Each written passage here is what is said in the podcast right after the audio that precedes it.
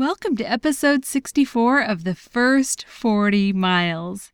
If you're new to backpacking, or if you're hopelessly in love with someone who wants you to love backpacking, then this podcast is for you. We'll talk about the essentials, how to lighten your load, and how to make the most of your time on the trail. I'm your host, Heather Legler. And I'm Josh Legler. And this is the first 40 miles.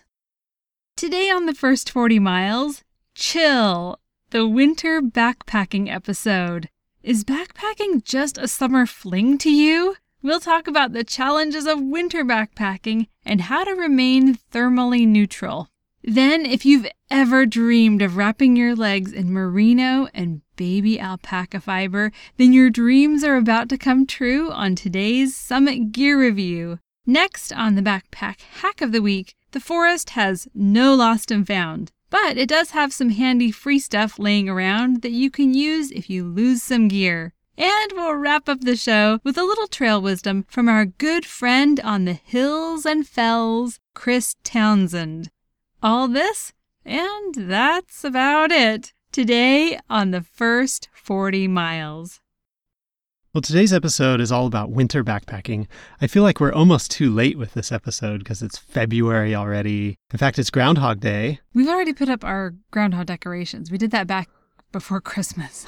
like we were so excited about Groundhog Day. And of course, we're recording this episode before Groundhog Day, so we don't know if the groundhog has seen his shadow or not. Either summer is just around the corner or we're in for six more weeks of winter. So, just in case we're in for six more weeks of winter, we have prepared this special episode about winter backpacking. Also, you know, I was feeling kind of weird too that we're recording this winter episode in February, but a lot of places that people want to go to, you know, for backpacking are higher elevation. And at higher elevation, it stays winter for a lot longer, and you have a deeper snowpack, and it takes a while for things to melt. That's true. Up in the mountains, April and even May are winter backpacking. You're in the snow, and it could be snowing while you're up there. It's cold. Even September, when we were planning our trip to the Wallowas, it started snowing, which altered the course of destiny for that trip. So, yeah, winter, I guess winter could happen anytime up in the mountains. Depending on what part of the world you're in, winter backpacking may be your default mode of backpacking, and you may only get three months of summer before it's back to winter. Well, there are some challenges to winter backpacking. It's not impossible, and I am still so new to backpacking, I haven't even delved into winter backpacking. I've just researched it. Josh has done a ton of winter backpacking because that's well, I grew up in Western up. Washington, so nine months out of the year was trudging through the rain on a backpacking trip and the snow. Josh and I celebrate our anniversary in the winter, and for this year's anniversary, we are taking a winter backpacking trip, which I'm really excited about and a little bit nervous too. I don't know if you can hear that in my voice, but you know, there are some challenges, and the most obvious one is that it is cold. And um, our top five list today will be talking about tips for dealing with the cold, which I think will be really helpful because I don't want to be cold. Nobody wants to just be cold. Another challenge to winter backpacking is that you have less daylight hours. And when you have less daylight, it also means that you get into camp and it's probably already dark. So you have the extra issue of having to do things in the dark. You're cooking dinner in the dark, you're pitching your tent in the dark, going to bed when it's already dark, and waking up when it's still dark. Another challenge to winter backpacking is you may be dealing with a possible obscured trail. Most of the trail maintenance happens in the late spring. So that means you've got downed trees over the trail, or you may have washouts, other things that haven't been repaired in preparation for all the summer traffic. And so it's a little easier to lose your way. And then if you have freshly fallen snow, that may also obscure part of the trail and make it a little bit trickier to find your way. And then, of course, there's always the risk of things warming up just enough to turn that snow into really cold rain. And then that increases your risk, if you're not prepared, increases your risk of hypothermia. And there's usually more storms in the winter, so you could have a windstorm blow through and be knocking down huge limbs or trees on you. You know, you just have that danger aspect as well. And then there's the risk that nobody wants to talk about, and that's the abominable snowman. We saw what he did to Rudolph and his family.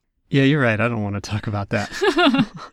We're excited about our winter backpacking trip. Josh has had lots of opportunities. He's built snow cave igloo type things and slept in them. But I'm going to be going out with a little less, a lot less experience, and uh, we'll see how it goes.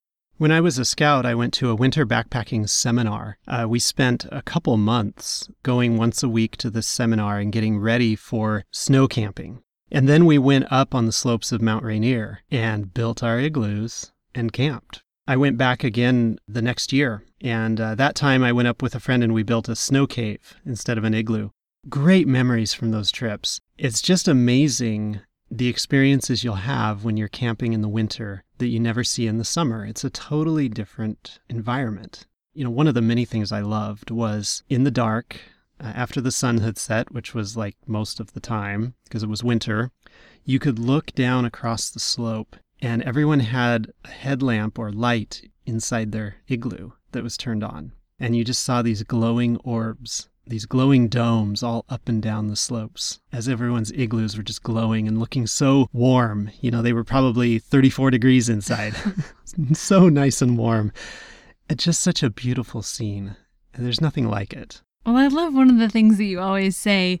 If you go out when no one is out, you see things that no one else will see. And you say that a lot when we hike in the rain as a family. That, you know, we don't see anyone else out on the trail during those blustery, rainy times, but our family's out there and we see the glistening leaves and just beautiful puddles. The rain coming down through the trees, just these experiences that you'll never have and that most people never have because they stay inside when the weather turns quote unquote bad.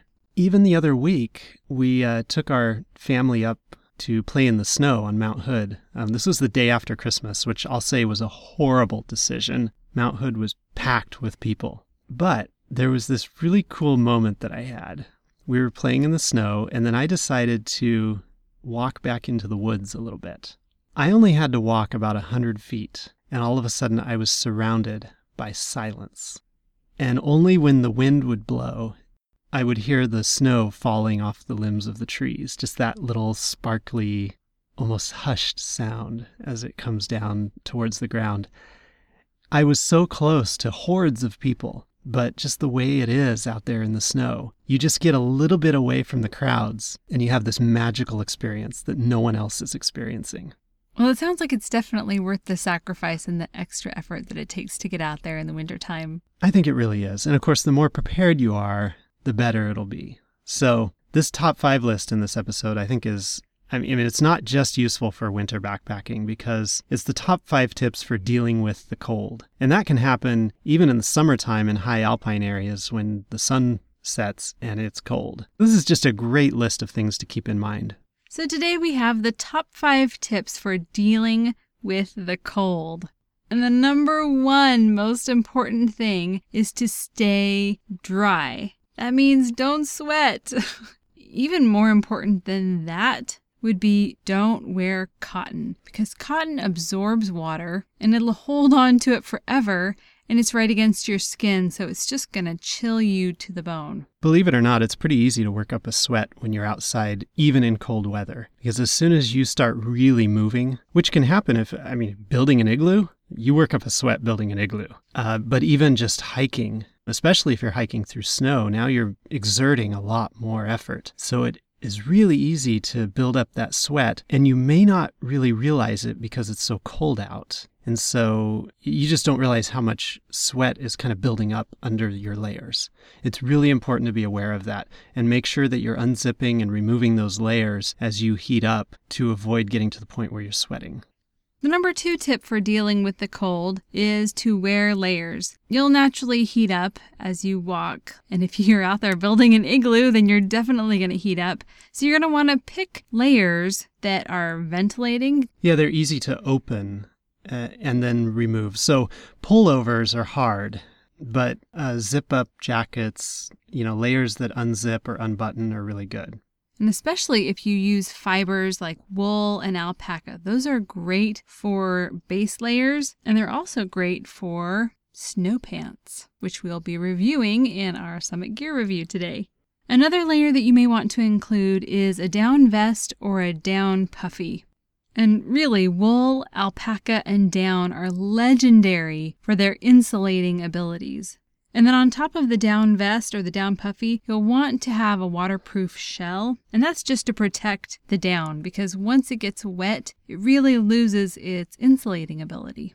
And I really want to stress the importance of layering. It makes a lot more sense to have layers that you can put on and take off to manage your little microclimate than to have one big heavy jacket and have that be your only option. The big jacket is attractive when you're thinking about it because you think, oh, wow, yeah, that'll keep me really warm. But it's so hard to manage. All you can do is unzip it, and then you either have to take it off or have it on. And so you just can't control the temperature as much. Another advantage of thinner, lighter layers, you know, on top of the fact that you can remove and add them one at a time and, and have more flexibility, also air is trapped between each layer. So each layer in and of itself may not seem like it's really very beefy, I guess. But when you're adding it to layers you already have, you're trapping air in between every single layer. So it's amazing how much warmth you can get out of maybe three or four lightweight layers compared to one heavy, thick one. And you can use the layering principle with your feet as well. Don't just count on your shoes to keep you warm. You can have two, three layers of socks and keep them thin so that you'll be able to uh, move your feet. Usually, a thin liner sock along with a little bit heavier wool sock should keep your feet warm. And I've heard that saying if your feet are cold, put on a hat. The extremities, I think, are a big factor in comfort. So, if you can keep your feet and hands warm, it just goes a long way in making you feel comfortable and making you feel confident that you're staying warm enough. The number three tip for dealing with the cold is don't be too proud to use warmers. You've probably seen the disposable hand warmers. All you do is you open up the package and you shake around this little packet with gritty stuff inside of it, and then it starts to warm up magically. I love those. Then they also have foot warmers that you can slip right into your shoes, and those are disposable as well. And they're also safe to dispose of on the trail. So once the gritty stuff inside has been used up and it's not warm anymore, you can rip open the package and shake it out. And then the only thing you have to take home is the little baggie that it came in. Then, my favorite option, which we'll be reviewing coming up in just a few episodes, I'm so excited about it, is the Zippo hand warmer, and it uses lighter fluid. If you wanted to check it out before we do the review, it's the Zippo 12 hour hand warmer, and it is awesome. The number four tip for dealing with the cold is to move. I feel like this one gets overlooked. If you get outside and it's cold, you could be miserable all day. Or, if you start moving as soon as you get outside, it'll build up your circulation and your core body temperature, and you'll be warm all day. It all hinges on that little bit of activity that you do right at the beginning when you first get out into the cold. It's amazing what a difference it makes.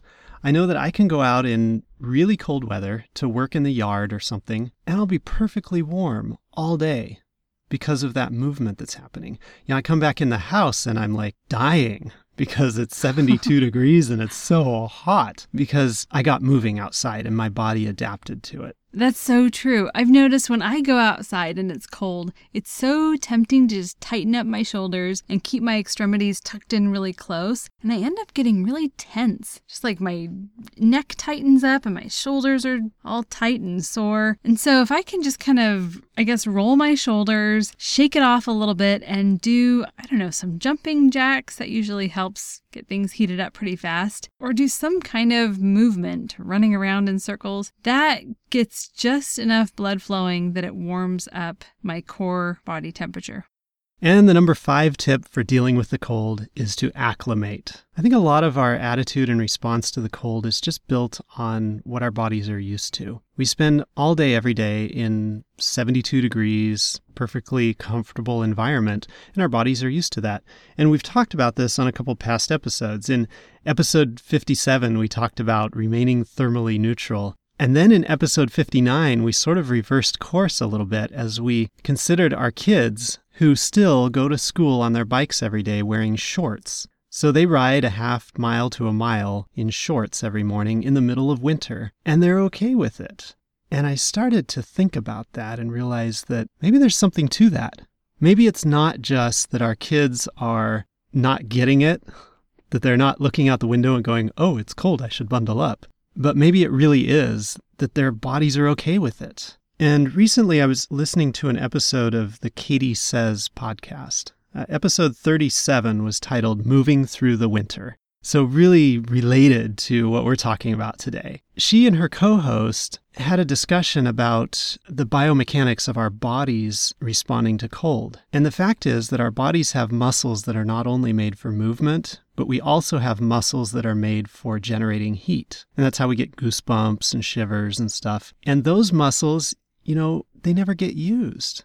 What happens to a muscle that never gets used? It atrophies. I mean, there's no need for it, it weakens. And that really got me thinking. It's important for me to get out in the cold more, to be a little bit uncomfortable. And maybe that discomfort is not pain, it's not danger, it's just something I'm not used to. And the more time I spend outside, the more acclimated I'll become, and the more my body will adapt and start developing more of that ability to generate its own heat and keep itself warm.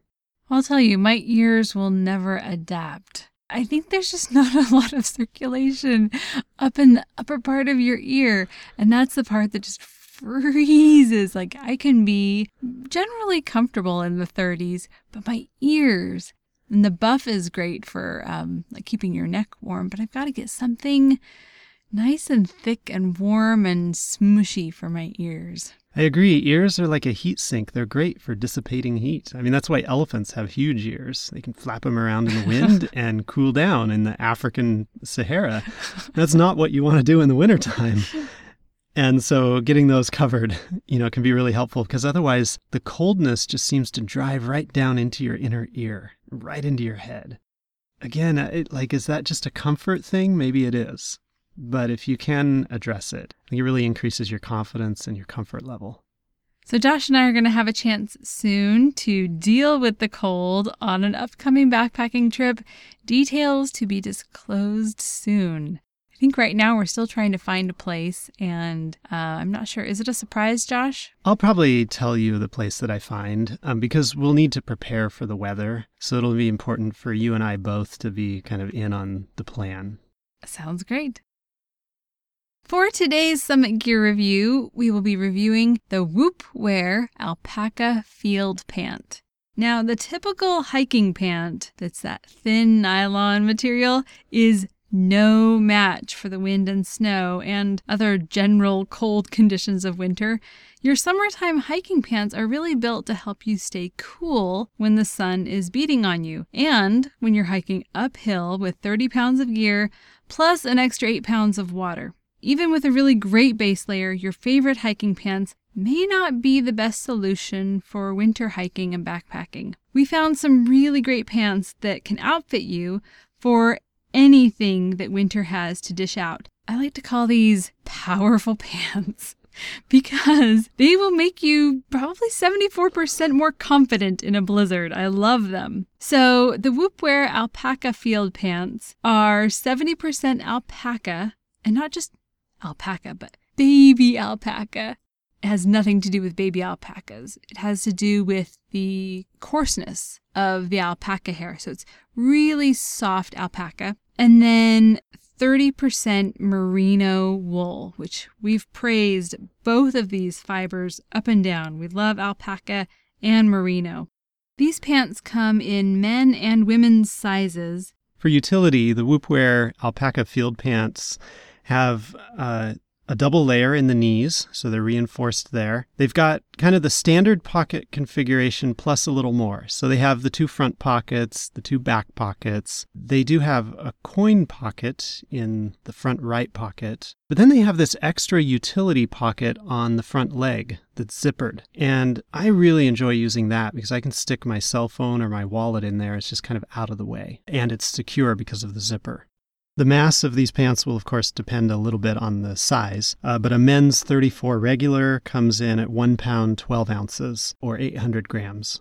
For maintenance, you'll want to machine wash and air dry. And for investment, we've got some gender inequality here, which I love it when it's in when it's in my favor. It's 169 for the women's sizes and then 189 for the men's sizes. Well, I was so excited to use these pants when we got them. But when did we get them? It was like, It's like August. the end of the summer, yeah. and it was still super hot here in Oregon. We had these pants packed for the Wallowas trip when we thought, oh my goodness, we're going to be hiking in snow. We better prepare. And so we both packed a pair of the alpaca pants, and then we ended up not going anywhere with snow. And so we've been dying to use these pants. Yeah, when our trip changed to the redwoods, then it was like, okay, well, I need to focus on waterproofing as opposed to warmth. And then I finally got to use these pants in November when we took a trip out to the Oregon coast. And it was finally like I felt like it was cold enough that I could try them without being in a situation where I would just be hot all day. And they were really great pants to wear. And I've since had several opportunities to wear them just on day outings. I was helping our son with a scout service project the last couple weeks, and it was really cold and rainy, and so I wore these pants for that, and uh, they just kept me so warm. And as we talked about, we took this trip up to uh, Mount Hood the day after Christmas to just go play in the snow with the kids. And so my setup for that trip was that I wore a thin base layer and then I had these uh, Whoopwear alpaca field pants, and then I wore my rain pants over top of these pants. I was warm all afternoon with that setup, and I never got wet. When I took off my rain pants, I saw that a little bit of snow had gotten on the bottom of my Whoopwear pants, and it hadn't even melted. It was just crusted on there. I just kind of flicked it off. And it was just a great setup. So I'm so happy that I finally had a chance to use these pants after waiting so many months you know, through all that hot weather. And they really have worked out well. So you mentioned wearing them without a base layer for one of your trips. So do you feel like it was um, comfortable enough? Like, did it feel like an old standard issue army blanket, or was it kind of what you expected baby alpaca to feel like? I feel the texture a little bit. So it's different than wearing nylon hiking pants or even blue jeans. You do feel that texture a little, but I didn't feel itchy. Right now, these pants are only offered in one color. And that's, what you call it, army green? Yeah, or maybe a dark hunter green. It's not quite as olive as an army green. True that. We have an army green blanket right here. That is true army green. It is a little more yellow than a classic army green. Yellow. I don't know. It's it's more green than an army green. That's it. you know, the army green is a little bit brownish. Yeah, yeah, you're right. So you can check out the Whoopwear Alpaca Field Pant uh, by following the show notes for today's episode. That's thefirst40miles.com slash 064. Also, if you're looking for a pair of pants that's not quite as warm and heavy as these, but performs really well in the winter, especially in wet conditions, you might want to look at episode 32, where we reviewed the Columbia Royce Peak men's pant. Now, there's no women's version of those pants, but I have just loved those pants as well because of their performance in wet weather. And by the way, in that same episode, episode 32, we went a little more in depth about uh, how to avoid sweating on the trail. And so there's a connection with today's episode as well. So that's uh, episode 32, the first40miles.com slash 032. For today's backpack hack of the week, wooden stakes. So if you've lost a tent stake on the trail, which happens more than you think, it's easy to find a replacement not too far from your campsite. This is another super simple hack. I mean, all you got to do is go find a stick to replace your tent stake. Oh, we'll make it a little bit uh, more classy than Yeah, that. we do have a couple tips for for improving your experience. Okay, if you have any whittling ability at all, here's your chance to shine. So just grab a stick from the ground, whip out your knife, and clean up the stick a little bit, especially the tip of the stick, because that's what's going to be going into the ground. So you can sharpen the tip, you can remove the bark, you can carve your initials into the stick along with your true love's initials. Nice. You can't do that in trees, but you could do it in this little tent stake You that you're totally making, right? Yeah, so you can kind of get that out of your system.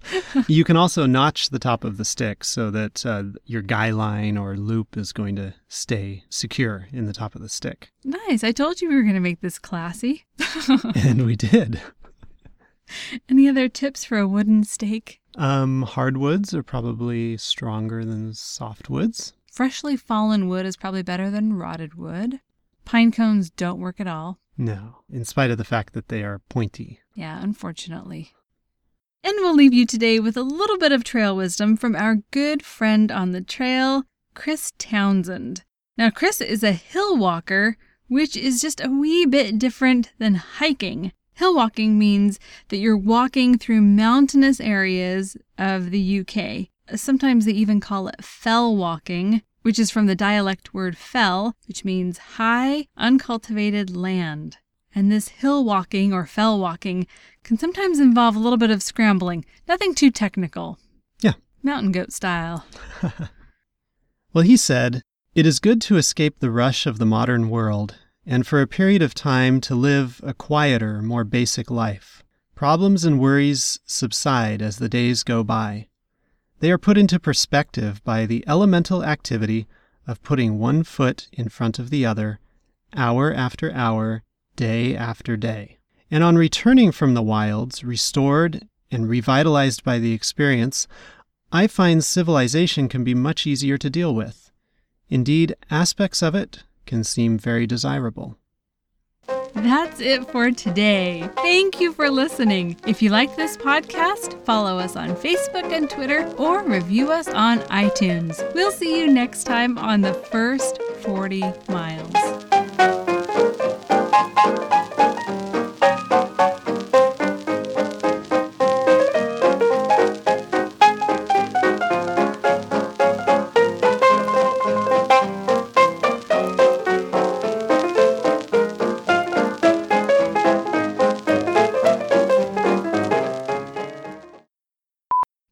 Does have some handy free stuff laying around that you can lose if you lose your gear. Okay. Una vez más. For utilitarian. Utilitary. This only works with sticks, wood sticks, Got it. not popsicle sticks, even though they're made of wood. Wait, we need to stop. This is going downhill. fast. Yeah, you could bundle the popsicle sticks together, but I doubt you're going to find them in the woods. And we'll leave you today.